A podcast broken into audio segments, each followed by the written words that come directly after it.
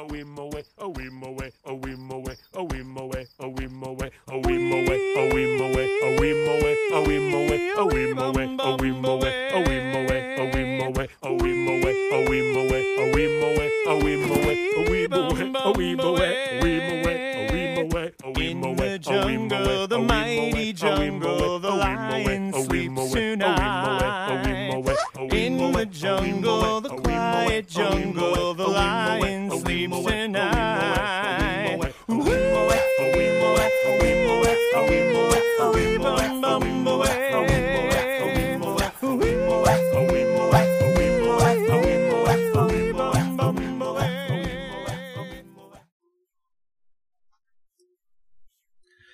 Welcome, everyone, to the Roaring Lions podcast, where we meet interesting lions and discuss relevant topics affecting Lions Club International.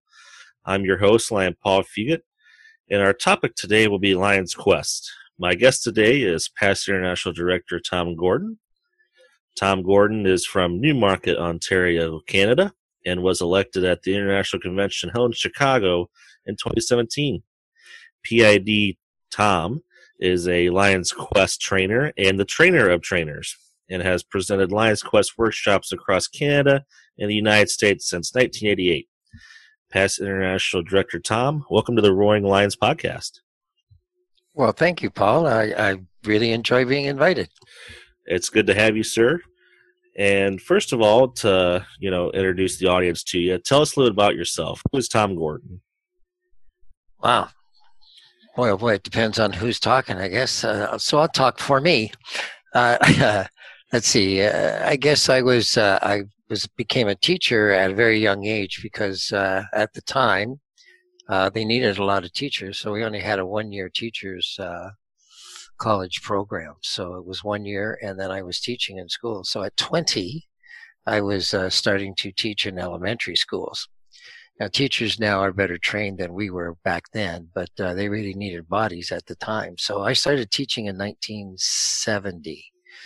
And along the way, I picked up a couple of degrees uh, in education and one in Canadian studies and one in psychology. And uh, basically, I was uh, progressing along in my teaching career when all of a sudden my neighbor across the road said, uh, Well, since you talk to groups all the time, if you're talking at school, you could probably talk to adults. And I said, Yeah, I could do that, I guess. And he was starting a business that was human resources. And he said, Well, I'd like you to come and work with me part time. So I did that for uh, about a year and a half, and then I decided to leave teaching and worked uh, full time in human resources. And gradually, I took over and owned the company myself. Uh, and uh, I did that for about 30 years and did a lot of training along the way. And another one of my neighbors asked me one day because I was doing training to uh, come to his Lions Club and speak about goal setting. And so I came to his Lions Club and spoke about goal setting. And at the end of the meeting, one of the Lions said, Well, why don't you join us? And after listening to what they were doing in Newmarket, I decided that would be a great idea. So I did. I joined them. And so that was in 1981. And then in 1982, they decided in Newmarket that we needed another Lions Club. And uh, I was on a fairly new part of town and a new street. And uh, one of the uh, Lions organizing said, I've talked to your neighbors uh, around there, and they're all interested in becoming part of the new Lions Club. So he said, Can you go out and just touch base with them? So I went out and touched base with them, and I got eight of them to agree to be in the Lions Club. And then I was sort of stuck with changing to the new Lions Club because I had convinced uh, these folks they should be members of that new Lions Club. So in 1982, I became a charter member of the Newmarket North Lions Club. That's how that worked. Now, you know how this goes, Paul. If you're in a Lions Club and you have a, a certain uh, job that you do, the Lions want to make use of your skills. So I was sitting in my Lions Club one night, and the Lions Club president came along and he said, uh, "You were a teacher, right?" And I said, "Yeah." And he said, "Well, here's your job." And he plunked down in front of me some information from the Quest International Center.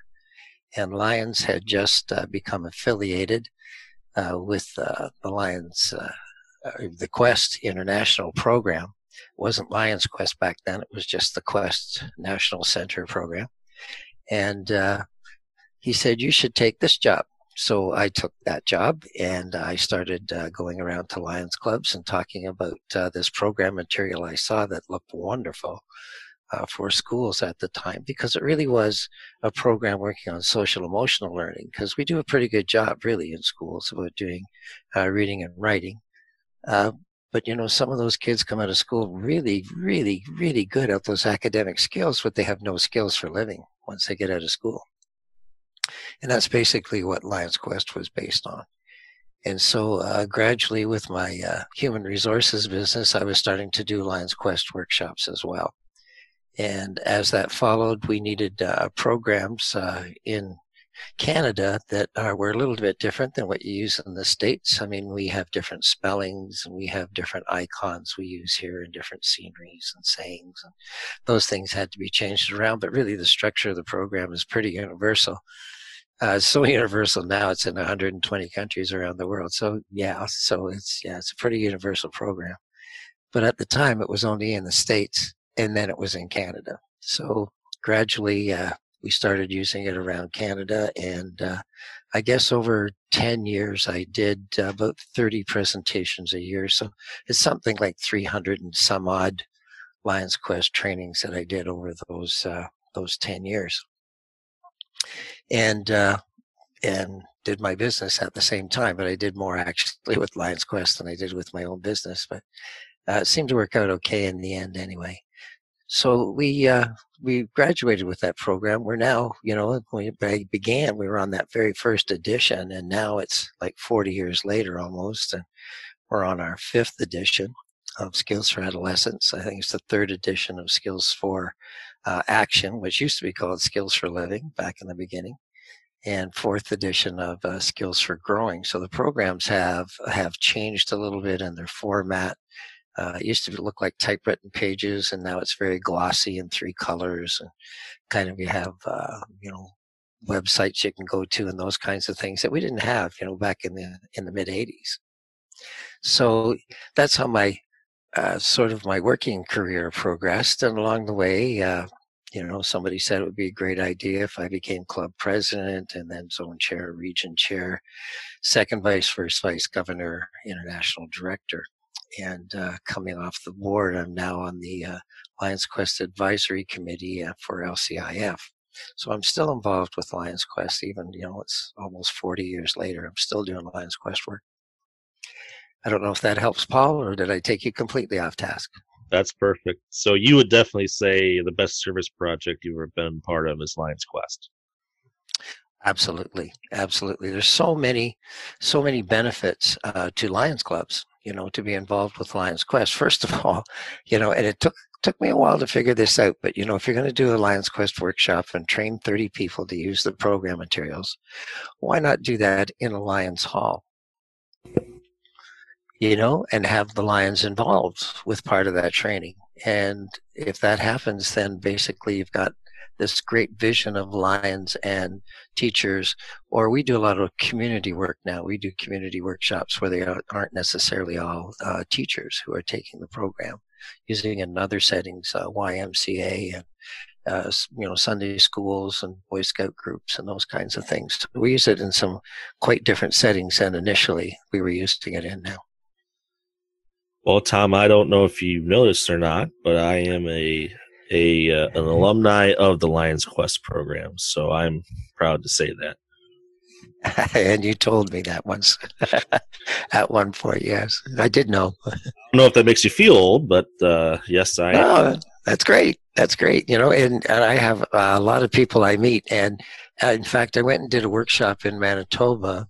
Um, let's see, I guess it would be about six months ago now, and I did that workshop in Manitoba, and there were two people in that workshop being trained again that I had trained 20 years before in another city and even in another province.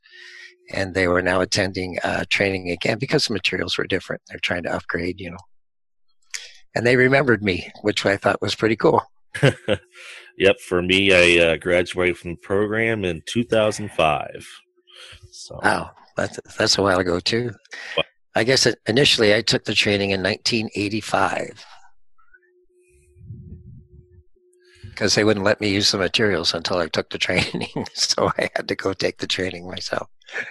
So, uh, uh, Tom, I know you've put a lot of effort and leadership and into Lion's Quest. How do you see uh, these two areas of Lionism being connected? Well, you know, and it, it's funny how it's progressed along the way. You know, we do a lot of training now um, in Lions, and uh, I was part of the leadership development committee on the international board for two years, and I, I think I brought to that uh, the sense that you know the sort of the structure of Lions Quest programs with looking at the social and emotional learning that has to go into somebody being successful in life outside of school or outside of work. You know, those kinds of skills are things that you need to practice. Those don't necessarily come uh, naturally. And so those social emotional skills, you know, you really have to work on in order to get them polished up. And you have to do that in a setting that is uh, safe one that you're not at risk, you know, to try some new things. And as you try those new things, you know, you get a chance to practice them if they're taught explicitly in a in a setting where you feel safe. And so basically Lions Quest programs are structured around that. And now a lot of our trainings now, if you look at the structure of our trainings, they're sort of structured around that too. We look for a setting that is safe.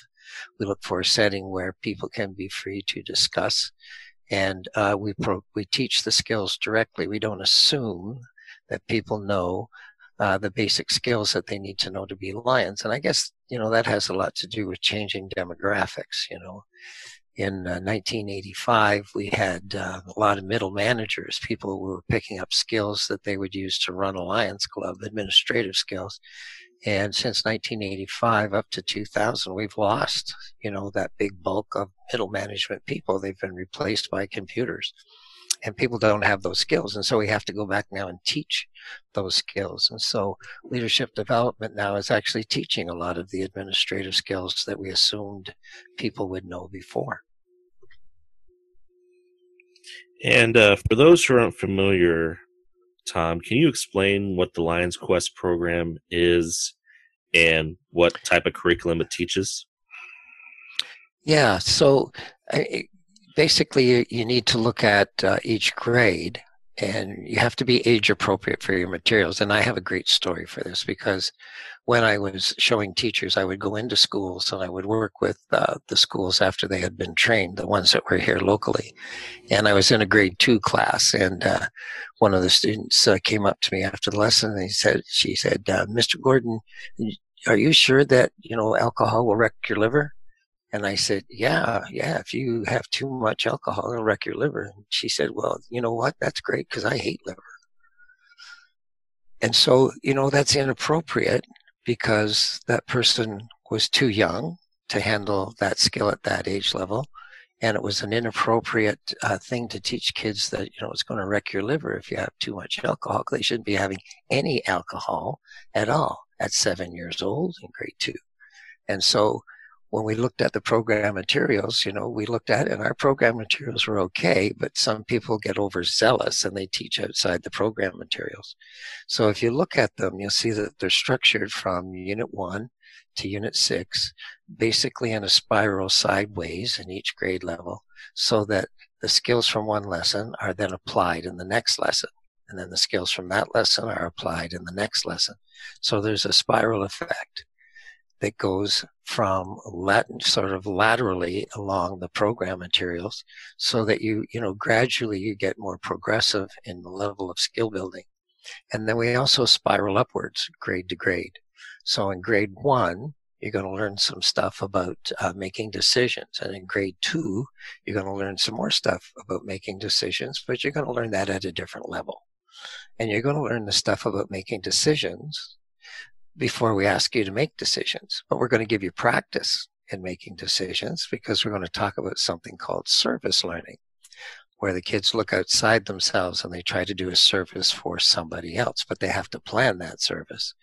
And then they have to talk about it at the end. We want them to celebrate their service, but we also want to talk about what went well, what didn't go well, what could, could we do better next time. And so that we're working on our skills sort of laterally trying to build them one into the other to become more sophisticated and also grade by grade building up. And so even the programs are divided into three parts. So we have skills for growing that goes uh, sort of pre-kindergarten now up to grade five. And then we have our skills for adolescence that goes to grade six to grade eight, sometimes grade nine, because some schools are still structured that way. And then we have uh, skills for action for high schools. Sort of a different sort of tilt to the high school program. The high school program is all geared towards doing service learning, looking at pulling in those uh, skills you need in the world of work. So that, you know, we talk about making uh, resumes and covering letters and, you know, contacting agencies and contacting people that you would have to apply to a job for. So those things are part of that, but basically it's surrounded by doing service learning. And the learning they get out of service learning is really hands on.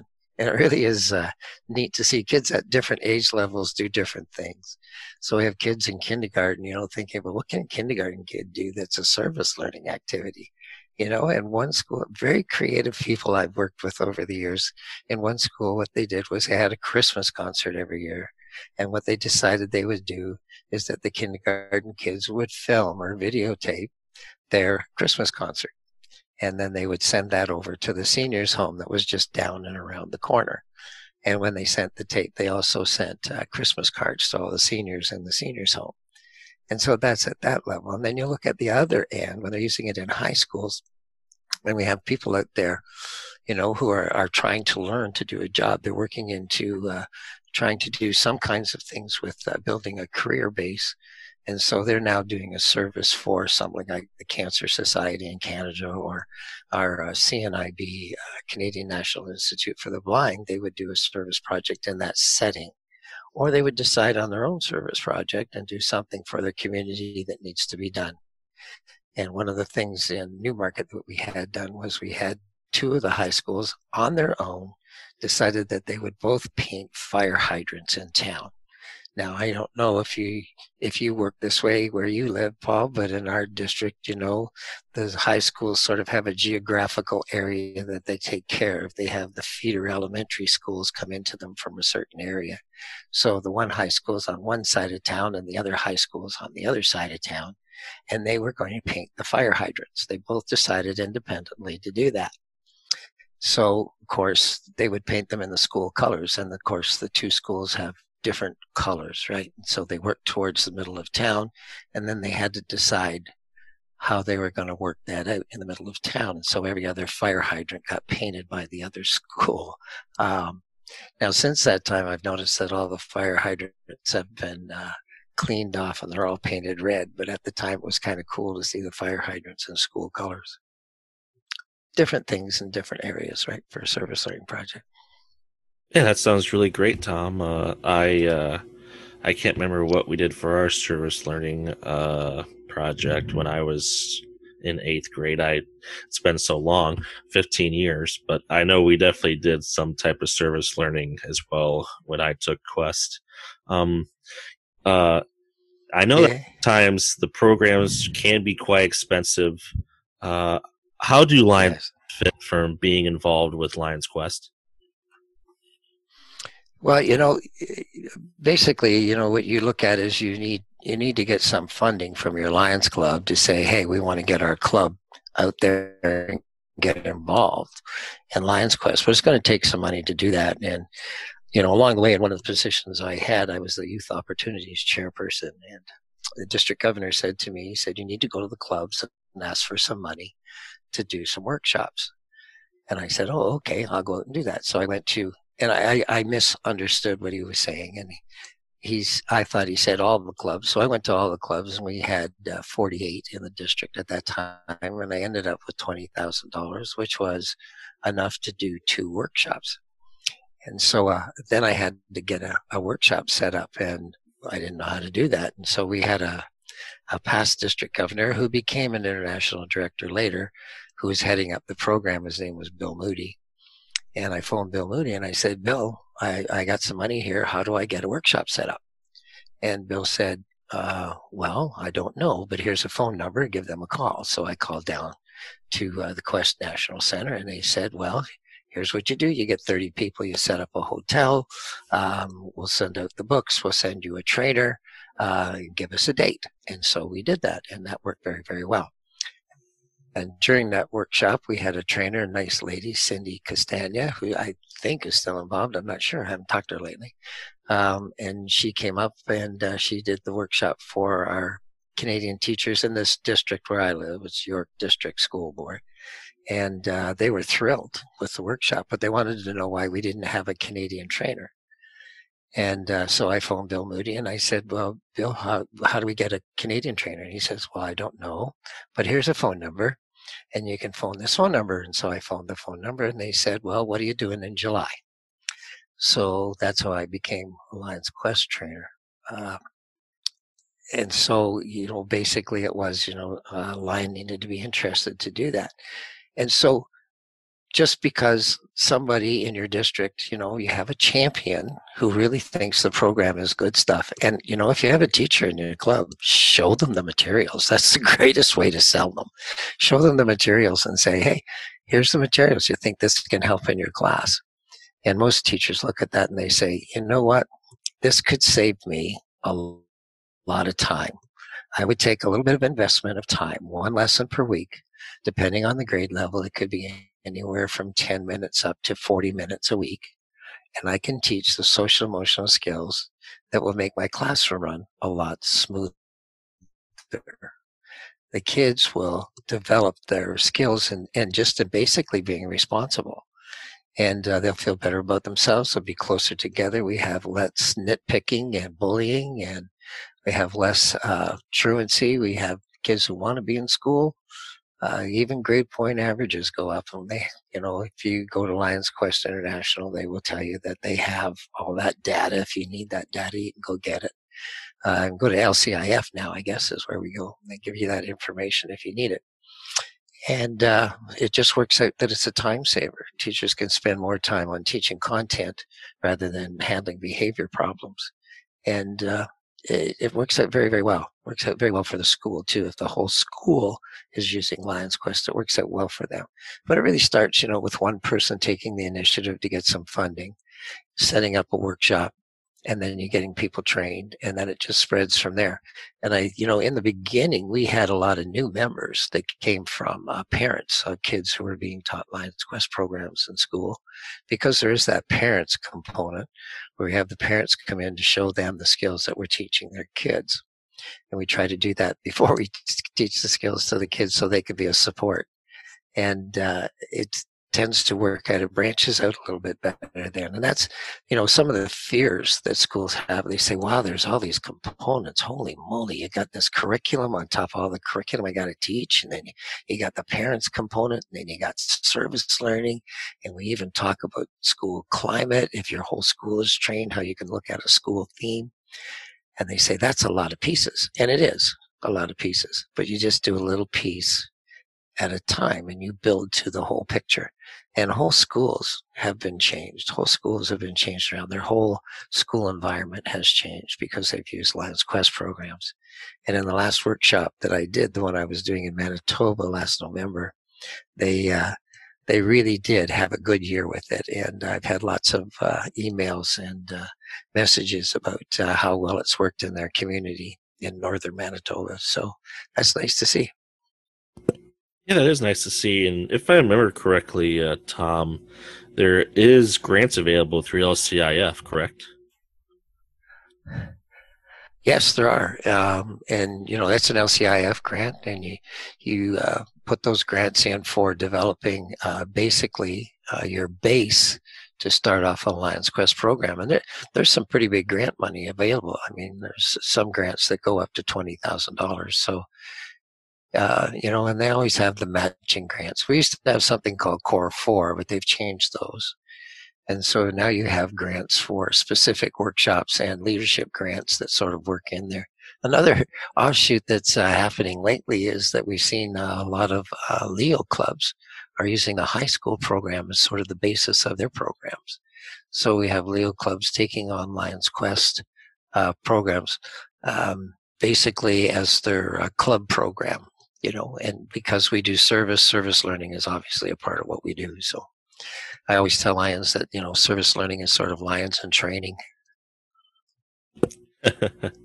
so, how do Lions get involved with Lion, Lions Quest? What's the first step for that individual club to help out their school district?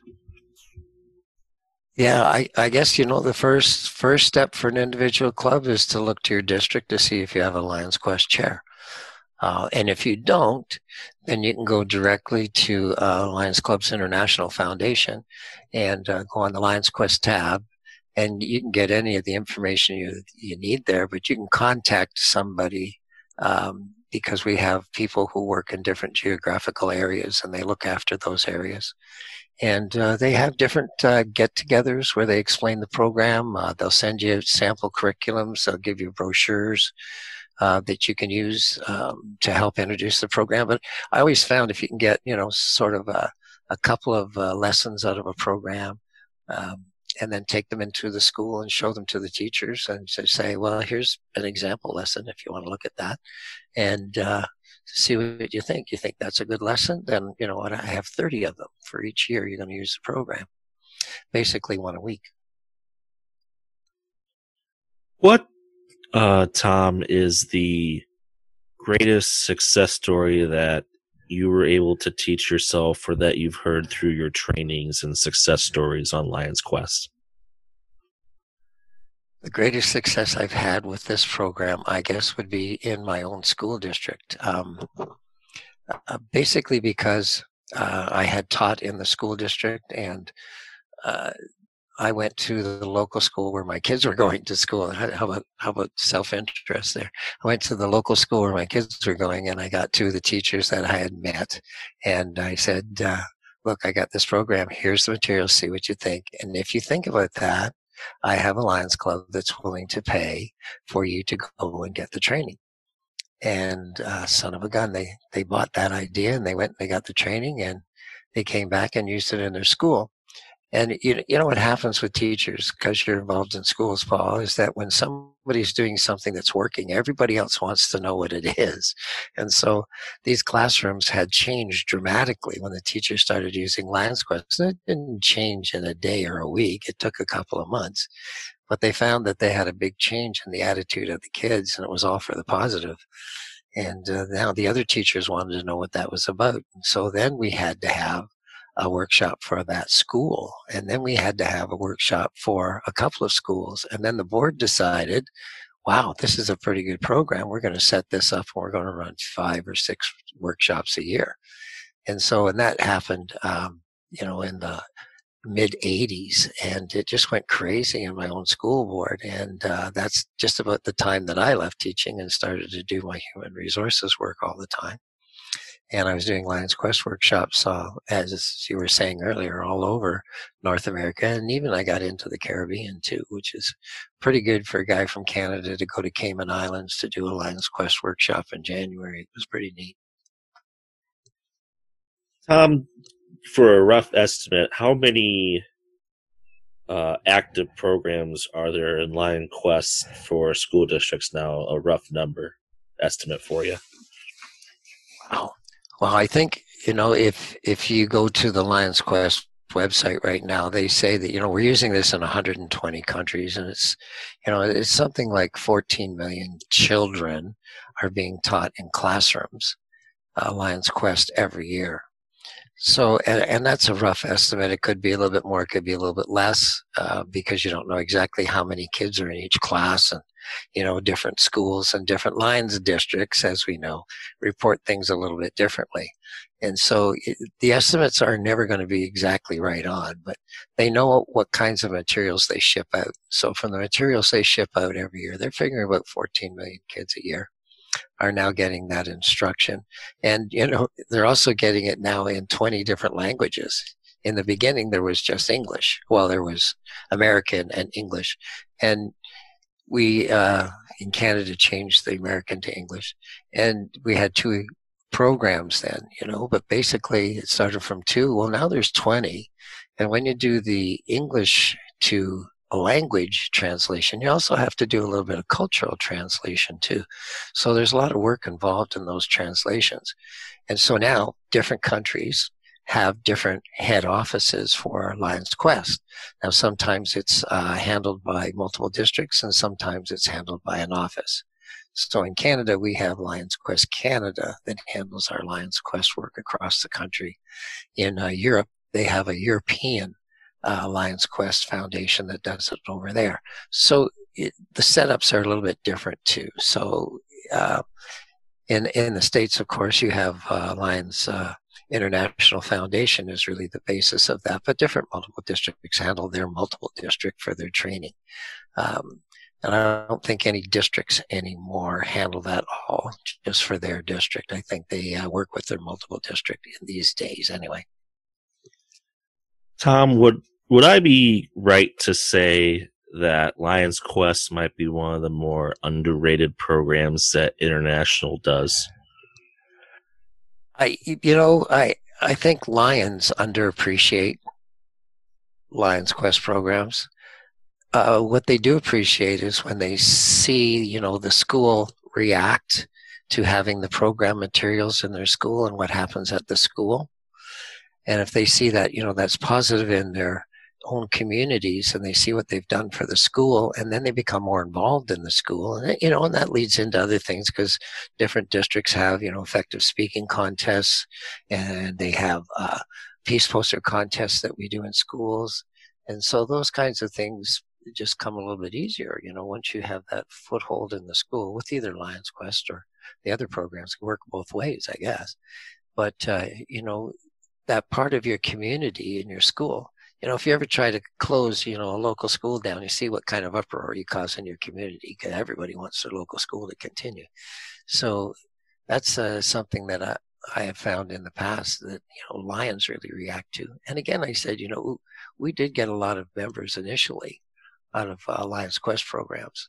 And uh, we had a lot of teachers and a lot of parents uh, became uh, Lions members because they saw the benefits of the Lions Quest programs.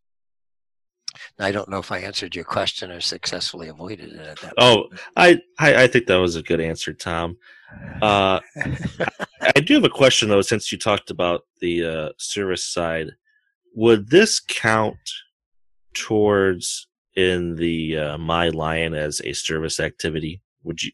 Does it count? Well, oh, sure you know, the planning that you have to do for a Lions Quest workshop, I mean, it's the same as, well, it's not the same as, but it's sort of a scaled down version of running a convention because, you know, you have to have a, a place set up to do the training. You have to have uh, a lunch brought in for the training because we do one or two days, depends where you are, uh, trainings now. Um, so you have to have all those things set up too. So there's a lot of, you know, that uh, service type of work to do the setup for that. Also, you know, if you're going out trying to sell the program, if you're going from school to school and knocking on doors and showing the program, that's all service work because you're doing it for the benefit of the community. As I, I don't see Lions Quest being reported a lot, and I know there's several Lions Quest programs in my district, but the club is not reporting that they're teaching that in schools. Uh, is you know is that something that clubs should be reporting on my lion that how they're serving you know like say they have a hundred kids in that class what shouldn't that count as a hundred kids for a service project of uh, youth right um, I guess initially from the initial training, and that's that's sort of what's difficult. You know, if we train somebody who's a brand new teacher, and they're going to teach 30 to 35 years. You know, and they're going to teach, you know, somewhere between 25 and 30 kids each year. Look at the number of kids we've influenced along the way. Mm-hmm. You know, that training, it, it compounds itself tremendously. And so, can you count all that service? No, well, I don't think you can. I think, you know, if we train somebody and they go in and they do their teaching of the program, as long as they're teaching the program, you know, and then teachers move schools and another school doesn't want to support it and or they change subject areas and that subject area can't support it not teaching it anymore. So you'd have to keep track of that. But I think as long as the teachers are using the program in your schools, yeah, you can say you serve those that number of people, you know, because you're doing Lions Quest programs.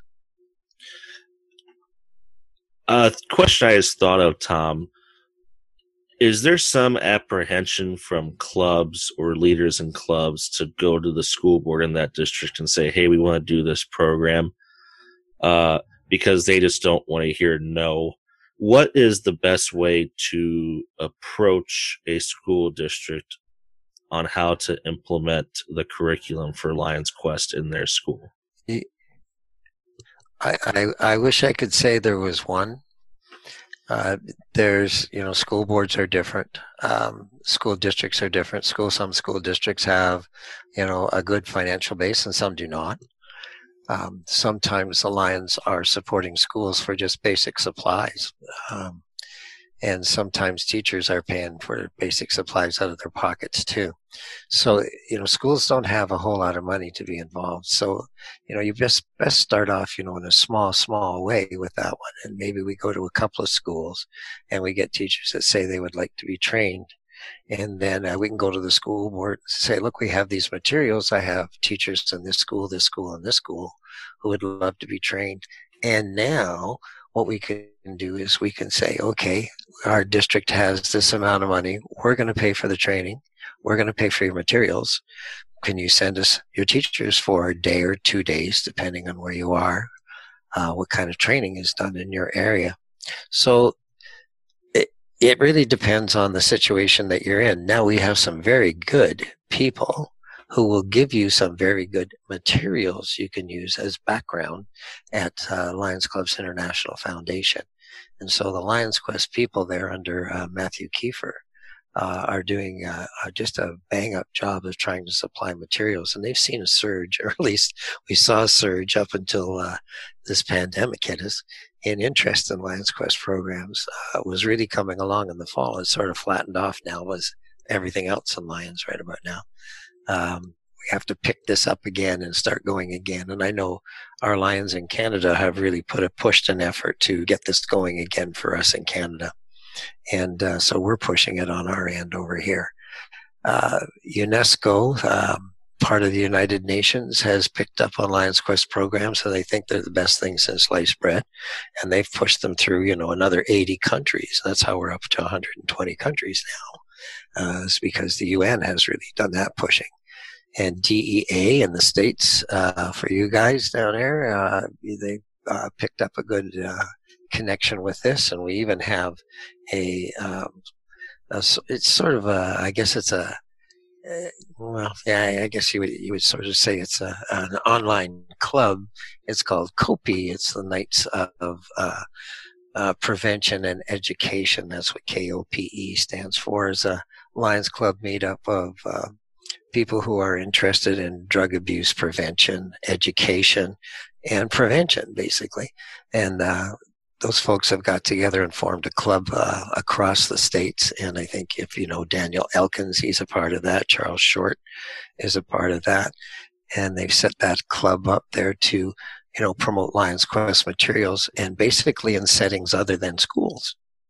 And so uh, there are a lot of youth groups now that are using the program, and uh, KOPE is doing a lot of that with uh, a lot of support from your DEA down there. And uh, uh, I, I, guess that's a different uh, tack than we have. We have worked with uh, um, the RCMP, the Royal Canadian Mounted Police in Canada, uh, to do a lot of training of their officers. And uh, in different communities, they can see the rationale for having it in their communities, and they take the initiative to do that too. So, you know, you have drug enforcement agencies who can see the benefit of uh, doing our program, our Lions Quest programs. And I, I can't speak for Europe. I know I'm on the advisory committee, but uh, we don't talk about uh, different uh, uh, agencies that are, are using the program. We talk more about how do we make the program materials better and how can we get more people using them. That's basically our mandate. And uh, a lot of universities now are teaching uh, their teachers, are training their teachers in Lions Quest before they go to uh, uh, teach in the schools, so they have that background uh, when they go there, and uh, they bring the program with them, and it spreads from them. So there's a lot of different ways you can do that. But again, you know, the Lions Clubs International Foundation has a lot of great material, and it's really uh, just a phone call. Although these days, not everybody answers their phone right away. Uh, when the, everybody gets back in the office full time, maybe that'll happen. But uh, you have to wait a little bit for a phone call, or you can do it by email. And you can do that off our website, off the Lions Club's international website. You'll see there's that little tick at the top for LCIF. You can go down and there's a tag for Lions Quest programs. And you can uh, download information, or you can actually uh, email somebody in that department and they will send you information or they'll call you if you ask them to call you do some email stuff back and forth. And some really great people there too. I'm uh, I'm always amazed at our staff, um, LCI and LCIF staff is just excellent. Well, that's that's uh, that's good to hear, Tom. Uh, as we wrap up this podcast, is there anything you want to communicate to the listeners out there about Quest? Uh, it, first of all, you have to remember to call it Lions Quest. It's Quest because we own the Lions Quest. Yeah, we own the program now. Um, in the beginning, it was um, formulated by uh, a young man named Rick Little, not Rich Little, the comedian, but Rick Little. And uh, although I guess Rich Little could play Rick Little, anyway, uh, Rick Little, who started it off with the Quest uh, his sort of his foundation was the Quest International Center in Ohio and uh, it sort of branched out from there. And then Lions were looking for a drug abuse and prevention program, 1983, and they invited everybody in, and they saw this, and they thought that was the best one. And really, you know, back then we had somebody called the drug abuse chairperson in districts, and uh, it fell under their uh, uh, bailiwick to do uh, Lions Quest programs initially. And uh, now uh, most people are calling this youth opportunities rather than the drug abuse chairman. And uh, it's expanded uh, tremendously from that.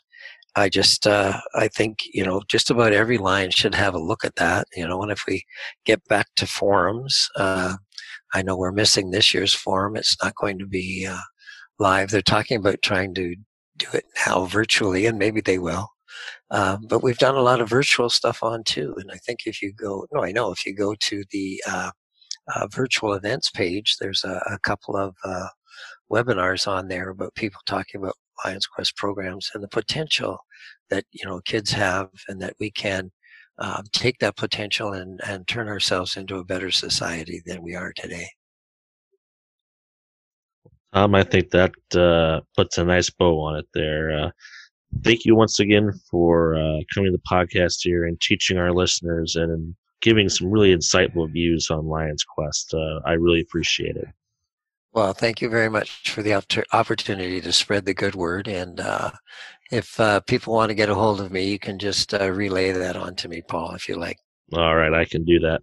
Well, this has been the Roaring Lions podcast. Uh, this is Paul Fugit, and as always, stay safe out there and continue to serve.